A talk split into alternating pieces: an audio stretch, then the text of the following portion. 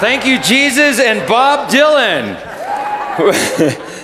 We're saved because Jesus the Christ entered enemy territory and sacrificed his life for each one of us. Kind of reminds me of the end of that movie, Saving Private Ryan. Remember, Captain John Miller is sent into enemy territory where he ends up sacrificing his life in order to save Private James Ryan. In this scene, John Miller lies dying symbolically on a bridge that symbolizes our journey from bondage to freedom. And as he dies, these are his dying words to Private Ryan. What, sir?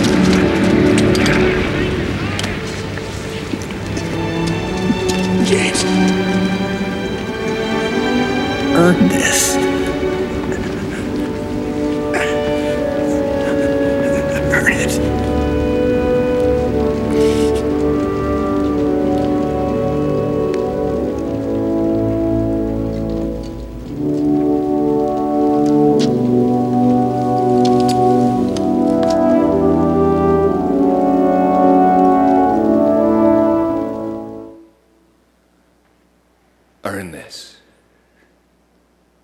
We're here this morning because Jesus the Christ sacrificed his life for each one of us, forming a bridge from bondage to freedom.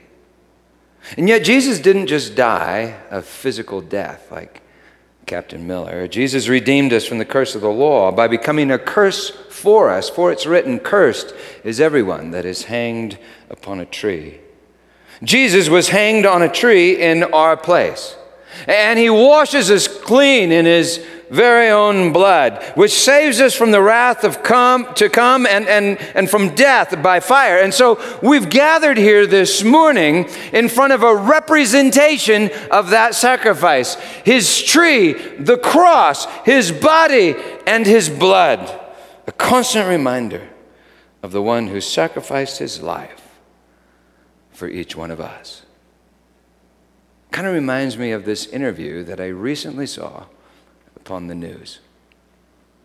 Last week, Carmine Washington lost a true hero when firefighter Sam Kelty was tragically killed in the line of duty, saving the life of Melanie Wilkerson. On the Onion News Network's Today Now, this morning, Jim and Tracy interviewed Melanie for the first time about her dramatic rescue. I'm so thankful to Mr. Kelty for saving me. Oh, he made such a sacrifice, didn't he? Now, obviously, a lot of people are hearing this incredible story and wondering, was it worth it? Will Melanie now become as great a person as Sam Kelty was, or would it have been better if she had died in the fire? Now, Melanie, nothing you've done in your 15 years of life will justify the death of Sam Kelty. What are you prepared to do to show that his death was worth it? Well, you maybe want to be a hero, Melanie, or maybe join the fire department and carry on Sam's work. I haven't really been thinking about it. You haven't thought about it? The doctor said I should focus on getting better. Have you ever saved a life, Melanie? No. Oh, because some would say if you don't save at least one other life at some point, it's a net loss. Where do you plan to be in 5 years? What are your goals? I want to go to college. How will your going to college help fill the void left in the lives of Sam's widow and his children, who are now going to grow up without a father because of you? I don't know. My mom said there must be a reason why God wants me on this earth. Oh, so it's up to you to figure out what God wants you to do, or you'll be letting down God himself. Well, Melanie, of course, we can't know yet whether or not your life will measure up to the tragic loss of Sam's. But what we do know is that Today Now has commissioned the building of a 20-foot bronze statue of Sam to be put on your front lawn as a constant reminder of the man who gave his life to save yours. You're welcome. Feels a little like church sometimes, huh? That's satire, in case you didn't know. Love that. How will you justify the life of Sam? In other words, do you hear what they're saying, though? Melanie, how you gonna earn it? Is that what this Christian life is all about? Is that what this constant reminder is all about? Do we justify the death of Jesus? I mean, did he die in order to imprison us to shame so that we would live out our life under the authority of like the proverbial Jewish mother-in-law or mother? So we'd spend our entire life writing thank you notes to family members we didn't love. I mean, did he die in order to imprison us to shame or set us free from shame? I mean, this is what we say. You're saved by grace. Yeah, but what's the catch? What's the catch? Let's pray. Lord Jesus, we pray that you would help us to understand or at least see what you have done. We pray that you would help us to preach gospel, good news. In Jesus' name, amen. You hear it all the time. Salvation is free. You're saved by grace. But what's the catch? I mean, everything has a catch. A few weeks ago, Susan and I and our friends Andrew and Ann, we all went out to dinner at Maggiano's because we were promised a free dinner. Free, free, free. All we had to do was listen to this long presentation on fire safety while we ate. A presentation that filled us with all sorts of fear and shame if we didn't buy a bunch of $700 smoke alarms in order to protect our children from the fire. I mean, don't you love your children? And besides, you get a free dinner. Everything has a catch. In Islam, you get 72 virgins. If you're a guy, 72 virgins. However, you have to obey Sharia and die a martyr. In Judaism, you get to enter the land, but what's the catch? You have to fulfill all the law, which is even tougher than Sharia. In Buddhism and Hinduism, you get nirvana, but what's the catch? Well, meditating in a cave, appeasing 10,000 gods. I'm oversimplifying, but you get my drift. What's the catch? What's the catch in Christianity? Guilt, shame, good works, making good choices. Is it faith? Trying really, really, real hard. Trying really hard to have faith. What's the catch? Christian TV? Polyester? There must be a catch. We say you're saved by grace. It's free, free, free. And yet on Resurrection Sunday, one guy is missing. Judas is missing. There must be a catch. John 13. It's the Last Supper, the night before Jesus dies. We're at that spot in John, preaching through John. Now just before the feast of the Passover, when Jesus knew that his hour had come to depart out of this world to the Father, having loved his own who were in the world, he loved them to the end. Literally, he loved them into telos. Some translate it, he loved them to the utmost. How does God love us? An old Dutch priest used to tell a story about when he was a child and he overheard his father talking to the neighbor in the kitchen. The neighbor asked his father, Joe, you got 13 children. 13. Which one's your favorite? Surely you have to have a favorite. Which one, Joe, do you love the most? And the old priest tells how, as a child, he pressed his ear against the door and he heard his father's response. Well, that's easy, he said. It'd be Mary. She just got braces and she's so embarrassed. She won't even go out of the house.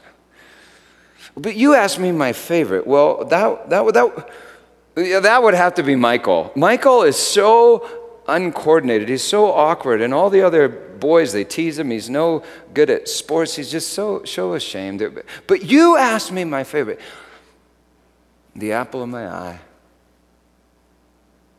Susan. She's 24, lives in the city alone, and I think she's developing a drinking problem. Well, I just cry for Susan. But my favorite, and the old priest would share how he listened to his father go on and mention every one of his children by name. And then he would say, what I learned that day was that the one my father loved the most was the one that happened to need him the most at the time. Well, now, I don't know that we can quantify our Heavenly Father's love like that as most and least or whatever. However, Jesus is the one that says he leaves the 99 in the wilderness in order to go seek and to save the one, the lost, the perished. And I know how I feel about my own kids. I remember this one day about 18 years ago. I was at this lovely outdoor backyard dinner party in Northern California. Lots of people there. I was dressed up all nice, drinking some wine, enjoying some hors d'oeuvres, when I happened to hear something kind of over to my left. And so I glanced to my left, and all at once, all my attention, all my energy, all my love was focused on one place. The bottom of the deep end of the pool. From the bottom of the pool, under the waves, under the water, in the deep, I saw my 2-year-old daughter, Elizabeth. And in a moment, without any thought, without any hesitation, I dove into that pool because, you see, at that moment, it was impossible for me to enjoy the banquet and remain at the party. For everything in me wanted to be with Elizabeth in the bottom of the pool. And please understand, it was her fault. I had lectured her. I had warned her. I had laid down the law time and time again. But you see, at that moment, none of that mattered. And so in about 15 seconds, I was down and up on the side of the pool, drenched and yet holding my 2-year-old daughter so tightly in my arms, close to my chest, listening to her breathe through the sobs and the tears and the snot and the crying, praising God that she was alive. And at that moment, I loved her most. And saving her was my favorite thing in all the world.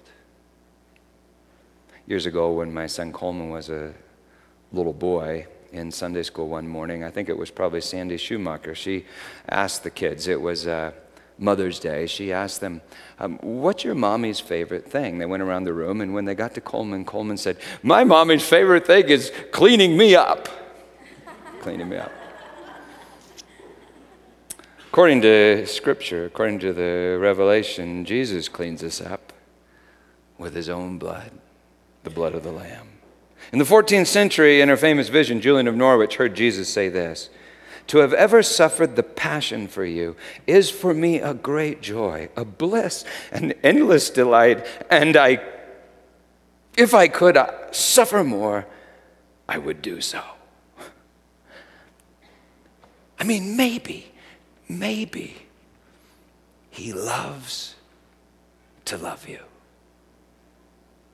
Suffering hurts, grace is costly. Diving in swimming pools at nice parties will get you wet and wreck your clothes, but maybe cleaning us up, saving us, is for Jesus an endless delight. He loved them to the utmost. He loved them into perfection. He loved them into telos. And on the cross, he cried out, tetelestai. It is telos. It is finished. It is perfected. It is completed. completed. Well, that would mean there's nothing left to earn. The only thing left to earn is nothing. So what's the catch? He loved them to the telos. During supper, when the devil had already put it into the heart of Judas Iscariot, Simon's son, to betray him, Jesus, knowing that his Father had given all things into his hands. Now remember John 6:37. Jesus says, all that the Father gives me will come to me, and whoever comes to me, I will never cast out. Dang. The Father had given all things into his hands, and that he had come from God and was going back to God, he rose from supper. He laid aside his garments and taking a towel, tied the towel around his waist. Then he poured water into a basin and began to wash the disciples' feet, to wipe them with the towel that was wrapped around him. In that day, when people would go to a fancy feast, like the Passover feast, they would bathe before the feast. But on the way to the feast, their feet would get dirty. At a formal feast, guests would recline on their left elbow and eat with their right hand, and that would mean that their feet would be sticking out outside that table. Normally at a fancy feast, people would have a slave, and not just a Jewish slave. They thought this task was too demeaning for a Jewish slave. They would have a Gentile slave wash the guest's feet. Well, at this supper, Luke records that the disciples had been arguing about who was the greatest. And then Jesus does this. He becomes a slave. He came to Simon Peter, who said to him, Lord, do you wash my feet? Jesus answered him, what I am doing you do not understand now, but afterward you will understand. Peter said to him, you will never wash my feet. And Jesus answered him, if I do not wash you, you have no part, no share with me. Simon Peter said to him, Lord, well then not my feet only, but also my hands, my head. And Jesus said to him, the one who is bathed does not need to wash except for his feet, but is completely clean, and you are clean, but not every one of you. For he knew who was to betray him. That was why he said, not all of you are clean. When he had washed their feet and put on his garments and resumed his place, he said to them, do you understand what I have done to you? Do you understand? Knowing all things, he left the feast, stripped himself of his own robe, took the form of a slave, and washed their feet. In the morning, he'd be stripped of his robe, crucified as a slave, and wash away the sins of the entire world with his blood. When we're baptized, we profess that cleansing. When we come to communion, we have a constant reminder of that cleansing. John says he did this during the Last Supper, and John's already told us that we must eat his flesh and drink his blood, and so now he's revealing what that means. But you see, it's not just some theological concept. When we see it, it changes every moment of our lives. It's a revelation of love. It's grace. But there's a catch. Next verse.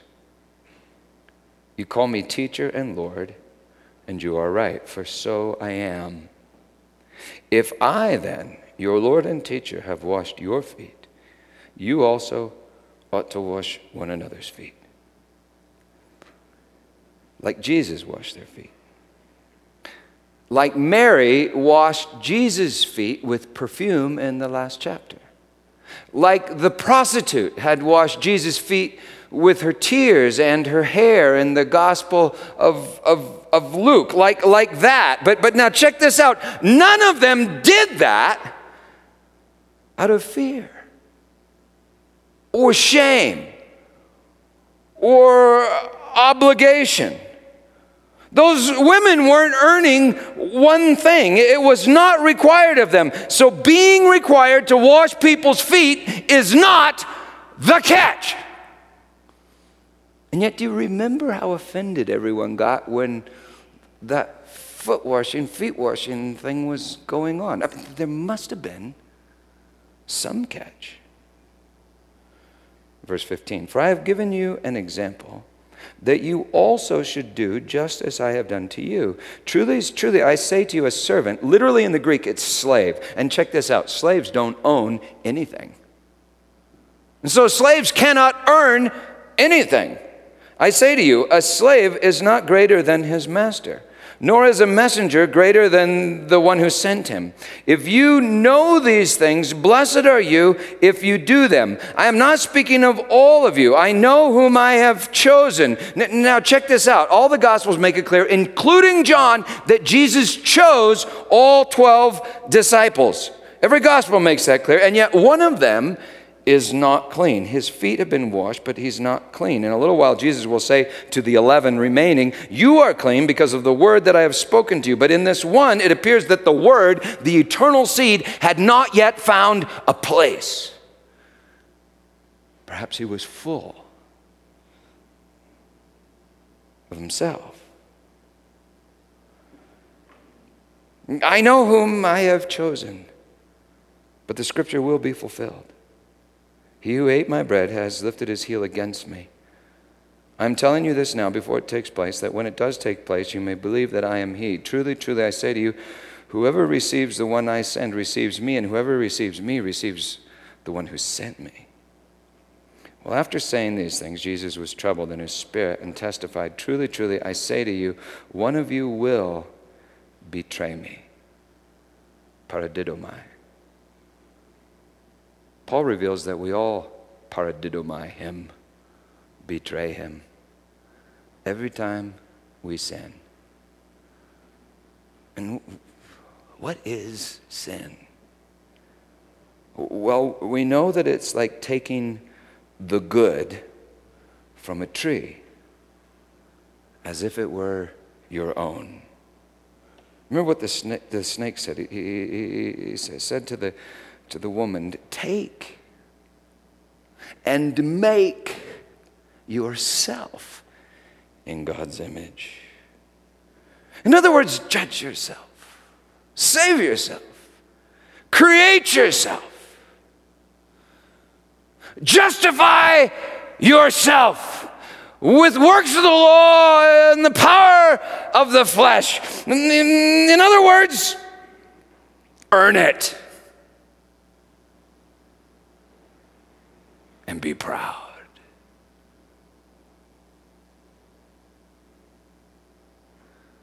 Verse 22, the disciples looked at one another, uncertain of whom Jesus spoke. One of his disciples, whom Jesus loved, was reclining at table close to Jesus. So Simon Peter motioned to him to ask Jesus of whom he was speaking. So that disciple, we think that's John, leaning back against Jesus, said to him, Lord, who is it? Isn't that amazing? They didn't know who it was. And that means that this fellow did not look like Adolf Hitler or Hugh Hefner. He looked like everybody else. And so John would have leaned his head back on Jesus' chest like this and said, Lord, who is it? Jesus answered, it is he to whom I will give this morsel of bread when I have dipped it. So when he had dipped the morsel, he gave it to Judas, the son of Simon Iscariot. And so you see, Judas appears to be on Jesus' left. And it was customary to place the honored guest on the left of the host of the feast. And customary for the host to honor that honored guest with a choice morsel. So do you get the picture? Judas was at the Last Supper, and Jesus washed his feet just like he washed everybody else's feet. And Jesus served him communion, just like he served everybody else communion. In fact, Jesus gave him the choice morsel. And I'm sure that he did not say, earn it. For he knew that he could not. It's astounding. It's amazing. It's limitless love with no catch. And yet it's judgment. And that's quite a catch. Remember, Paul taught that the Lord's table is judgment. Well, Judas takes the bread and despises the bread. Next verse. Then after he had taken the morsel, Satan entered into him. Jesus said to him, "What you are going to do, do quickly." Now, no one at the table knew why he said this to him. Some thought that because Judas had the money bag, Jesus was telling him, "Buy what we need for the feast," or that he should give something to the poor. So after receiving the morsel of bread, he immediately went out, and it was night. Judas leaves to betray Jesus. The next thing that happens is Peter vows that he will never deny Jesus. And before the night is over, all of the disciples abandon Jesus. Why does Jesus love these guys? Traitors, every one of them with stinky feet. And Jesus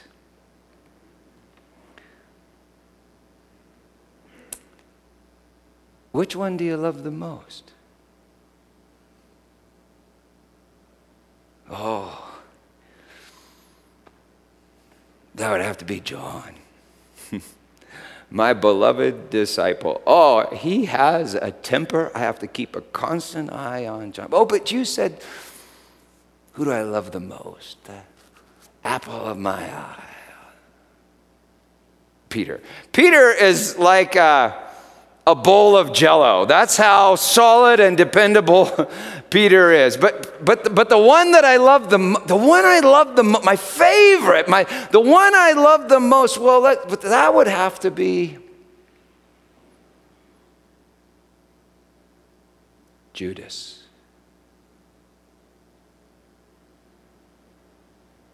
Is that possible? Well, do you remember what Jesus calls him later that very night when Judas comes with the guards to arrest him in the Garden of Gethsemane? He calls him friend. Greater love, most love, greater love has no man than this, that he lay down his life for his friend. It's like the love of God in Christ Jesus our Lord has absolutely nothing to do with the merit of the person that he's loving. If anything, their lack of merit just seems to draw love out of him. It's like he bleeds love.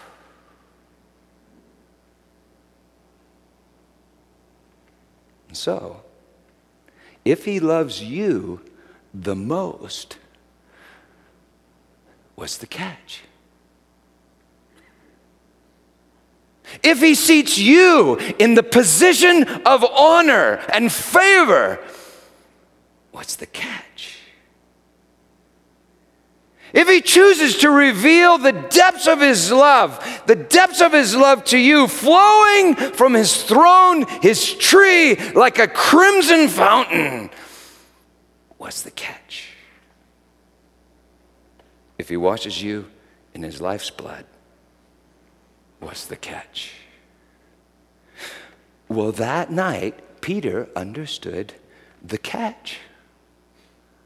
And when the rooster crowed in the morning, oh, he really understood the catch. And he came undone. Remember what Peter said when Jesus came to wash his feet?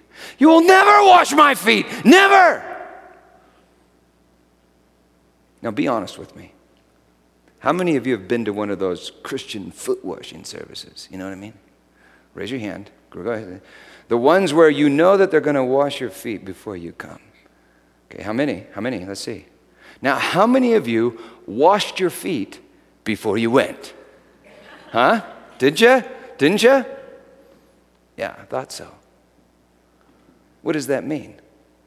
It wasn't a foot washing service. It was a foot displaying service. Proud feet. It was pride. How many of you have ever been to one of those Christian communion services? And how many of you tried to wash your sins away before you went? If so, maybe you did not discern the body and blood. Maybe you spurned the body and blood, trying to earn his body and blood. Perhaps you drank judgment upon yourself. Do you think you can earn this?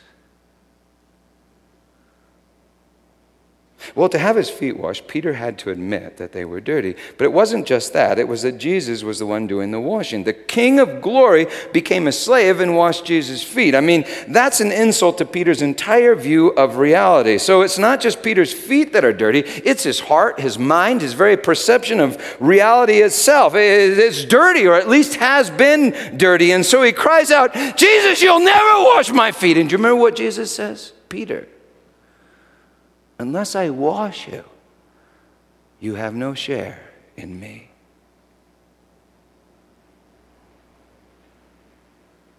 And then what does Peter do?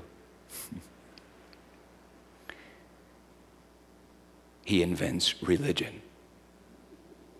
He invents religion. He says, "Oh, if that's what it's about, well, then not just my feet, but do my head, do my hands, do everything. I mean, if we're talking that the game is humility, oh, I will be better at it than any of these guys. Oh, I'll pay for my foot washing with shame and guilt and fear. I'll become your prisoner of shame. Do whatever you want. I'll vow my obedience to you." And what's the next thing Peter does? He vows his obedience.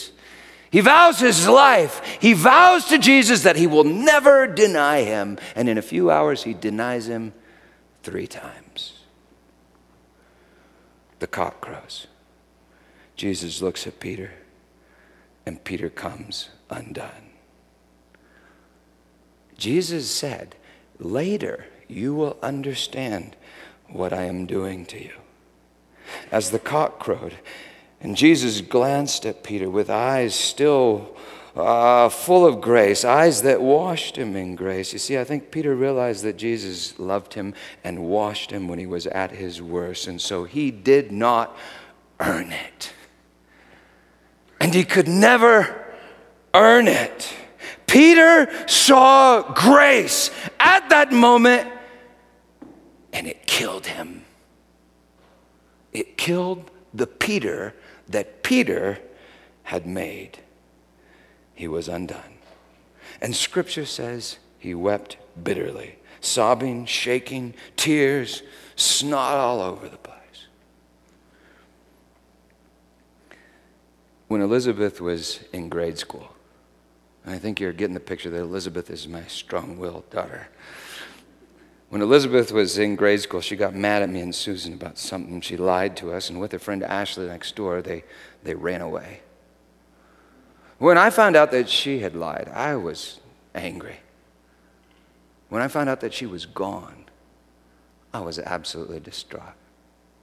Well, fortunately, they only made it a few miles and had already turned around when the Jefferson County Sheriff picked them up out on Highway 285. After he dropped the prodigal girls off and asked some questions, they took Elizabeth inside. And, of course, she was acting, kind of all tough because she had wanted to go to her own place, away from me. And now she figured that she'd just be grounded for life. But for me at that moment, none of that mattered. And so I just picked her up and held her to my chest, just like I had done that day by the pool 10 years before. And so at her moment of deepest failure, my love burned most intense. In fact, it burned her. It burned her pride. I remember all at once she just cracked. In my arms, sitting on my lap, in our living room, sobbing, shaking, tears, snot all over the place. I remember looking at her and thinking she was dying. I mean, she looked like she was dying as she's sobbing and shaking. And I remember she cried out, "Oh, Daddy, I love you. I don't ever want to do that again." Which was kind of true, becoming more true. Well, you see, Peter saw grace. And it killed him. It killed the Peter that believed he could earn anything. It killed the Peter that thought he could justify himself. It killed the Peter that Peter had built his own place, his prison of pride and fear and shame. It killed him and set him free. And that's the catch. Salvation is free. Grace is free. And we do not want to be free. We want to pay. We want to earn it. With every fiber of our flesh, we believe that we must earn it, for the evil eye has become embedded in the very fabric of our world, and in the very fabric of every cell within our body. And so what do? We talk and talk and talk about grace, and yet every time we compete, every time we're resentful. Every time we get offended, every time we're anxious, every time we defend ourselves, every time we judge ourselves and judge others, with every bit of energy given to justifying ourselves, we reveal this fact. We do not believe in grace. We do not believe we were created by grace, saved by grace, and sanctified by grace. And thus we deliver grace up for crucifixion. God is grace. The good is grace. And so you see, it's impossible to do the good if you think the good is something that you can do. No one is good but God alone, said Jesus. God is the good. So, if you think you make the good, you end up taking the good, and then you crucify the good on the tree. It's impossible to be saved by grace through faith if you believe that you are responsible for making that faith, for then you have earned that grace. And it is impossible to earn grace, because then it's not grace. By definition, grace is free. And that's the catch. The catch is that there is no catch, but that's quite a catch. The judgment is mercy, and yet it really is judgment. Salvation by grace. What's the catch? Salvation by grace. You cannot earn salvation, or it's not salvation. And yeah, that lie that you can earn salvation, oh, believe me, that is just profoundly seductive. In fact, it is what drives our entire world. In fact, it is what this world actually calls the good.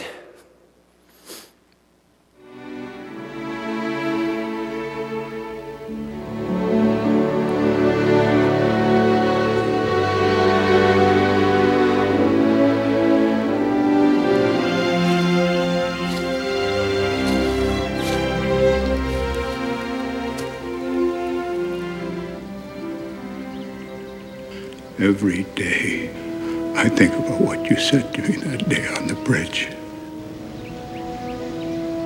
I've tried to live my life the best I could. I hope that was enough. I hope that at least in your eyes, I've earned what all of you have done for me. Tell me I'm a good man.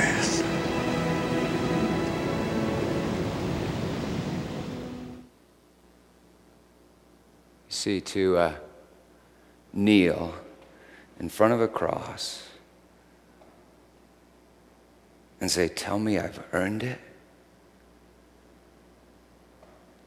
Oh, that's the very heart of old Judas. Offended? Well, that's the catch. It's called grace. It's the scandal of this world, the offense of the cross. Grace. And do you realize that on that night, except for their names, you really, I don't think you could tell a difference between Saint Peter, that's the pearly gates guy, and Judas. Jesus thoroughly loved each of them. They were both led astray by Satan himself. They were both offended by grace, so offended they were driven to sin against the Lord. Both sinned, and if it weren't for the fact that you knew the rest of the story, I bet you would consider Judas to be the better of the two. Why? Because he was responsible. When Judas sees that Jesus is condemned to die, he takes the money back to the temple and he repents, telling the priest, I've sinned in betraying innocent blood. And do you remember what the priests tell him? What's that to us, Judas? And then they say this, that's your responsibility. And Judas believed them.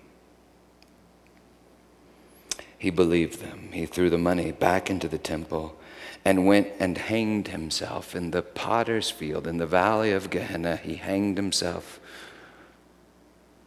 on a tree. He tried to pay, and he earned his way. He earned nothing. He earned darkness. He earned death. He earned the void. Acts 1:25, he went to his own place. Do you want your own place? Well, Peter and Judas were so much alike and yet as different as heaven and hell. One had faith and grace, one did not. One died to himself and one killed himself with himself. One trusted Christ to bear his curse on the tree, and one trusted himself to bear that curse on the tree. One learned that he could not justify himself, and one desperately tried. Peter let Jesus wash away his pride, and Judas did not. And now most folks say, well, and that's the end of old Judas. That's the end of old Judas. I don't think so. For Jesus chose Judas, and Jesus loved him to the end, and Jesus is the end, and Hades comes to an end in him. And with the blood money, money purchased with Jesus' blood, the priests bought the potter's field in the valley of Gehenna they bought it with money from the blood of Jesus, and in the New Jerusalem it lies within the city walls. You see, I suspect that Jesus seeks and saves the lost until there are no more lost. Why? Because he cannot enjoy the party while his loved one drowns in the deep. I'm just saying, I don't think Jesus was done with Judas. But no matter what, I'm sure of this. You cannot come to the party unless Jesus washes you. About 9 years ago, I preached a sermon. It was on grace. They all are, actually, or they're not sermons. But I preached this sermon on the banquet. And then at the end, we had communion, and I was, getting ready to go home, watch some football or something, and Sheila Corley came up to me. I don't know if you remember Sheila, but she grabbed me and she said, Peter, you've got to help me. Something's wrong with Jason, and he's so shaken up, I can't tell what it is. Now, Jason was one of our interns, level-headed, reasonable kind of guy, great guy. So I thought, this is really weird. So Sheila, his wife, led me back into the sanctuary, and sure enough, I found Jason sitting there. Most of the people had left. He was sitting in the seat, like rocking back and forth like this, sobbing, shaking, weeping, crying, tears, snot all over the place. I remember thinking to myself, what now? But what I said was, Jason, can I pray for you? And he just moaned, oh man, yeah. And so I said, well, Jason, what's wrong? And through his tears, through his shaking, this is what he told me. He said, "Oh, Pete, I was just sitting here at the end of the service, and I looked up, and I saw Jesus on the cross. And then he like got down off the cross and he walked over here to where I was seated, and he knelt down in front of me right here, and he began to wash my feet. He washed my feet. And then he put his arms around me and he just hugged me." And then I remember Jason looked up at me and he just bellowed, "I don't deserve that." You see, it was the judgment of grace. Peter surrendered to it.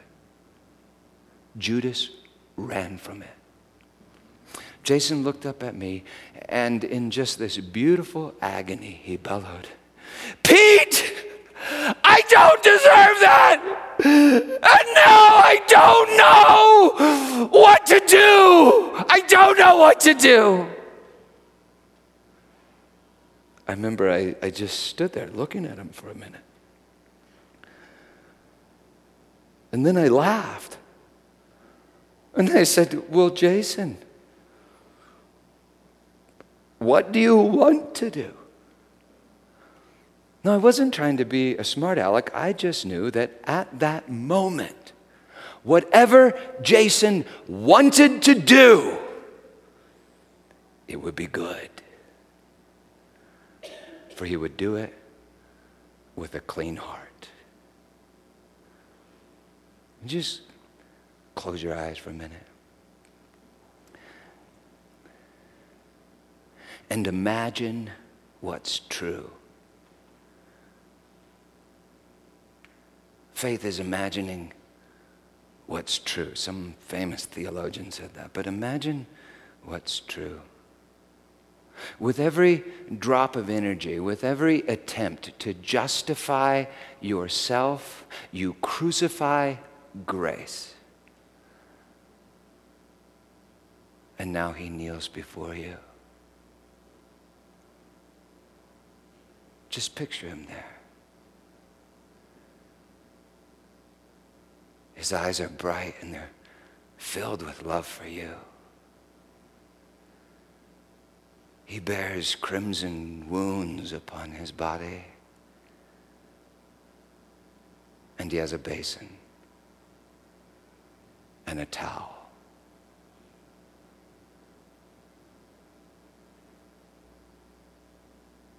Don't promise anything. Do not vow anything, because don't you dare think that you could earn this.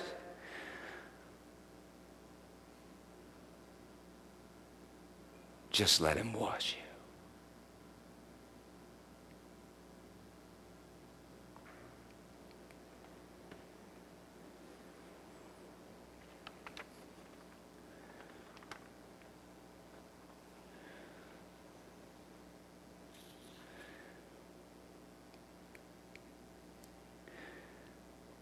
The Apostle Paul wrote to the Corinthians saying, "I took from the Lord what I also delivered up to you, that on the night he was delivered up, he took bread and he broke it, saying, 'This is my body given to you. Take and eat in constant remembrance of me.' And in the same manner, after supper, and having given thanks, he took the cup, and he said, 'This cup is the new covenant in my blood. As often as you drink of it, do it in remembrance of me.' And later that day, the same day, the way the Jews counted days, later that day, he hung on a cross, he hung on the tree, from which issued a fountain that would cover the land to the depths of a horse's bridle, a crimson fountain that was his blood, which washes away the sins of the world. And with his dying breath upon that tree, he did not say, earn this. He said, Father, forgive them, for they don't know what they're doing. And it is finished. And into your hands I commend my spirit.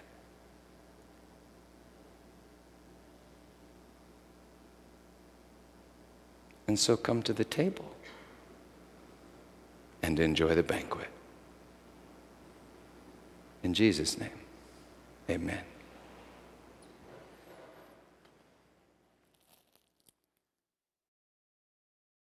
So I think it was Saint Augustine and also Martin Luther and a whole bunch of others that said this. Love God and do what you want. You see, if you love God, you fulfill the entire law. So if you look around and you realize, gosh, I'm not fulfilling the law, well, you don't love God. But don't panic. He loved you, okay? You don't love him very much. And so what do you do at that point? Well, do you try and do you try and do you try? Do you try to earn it? Well, everything you try to earn, you see, you're stealing glory from God, your very creator. No, you can't earn that. So what do? You let him wash you. You cannot earn a new heart. He gives you a new heart as he washes you. And he will finish what he started because he loves you to the end. He loves you into perfection. He's good. So in Jesus' name, believe the gospel and live free. Amen.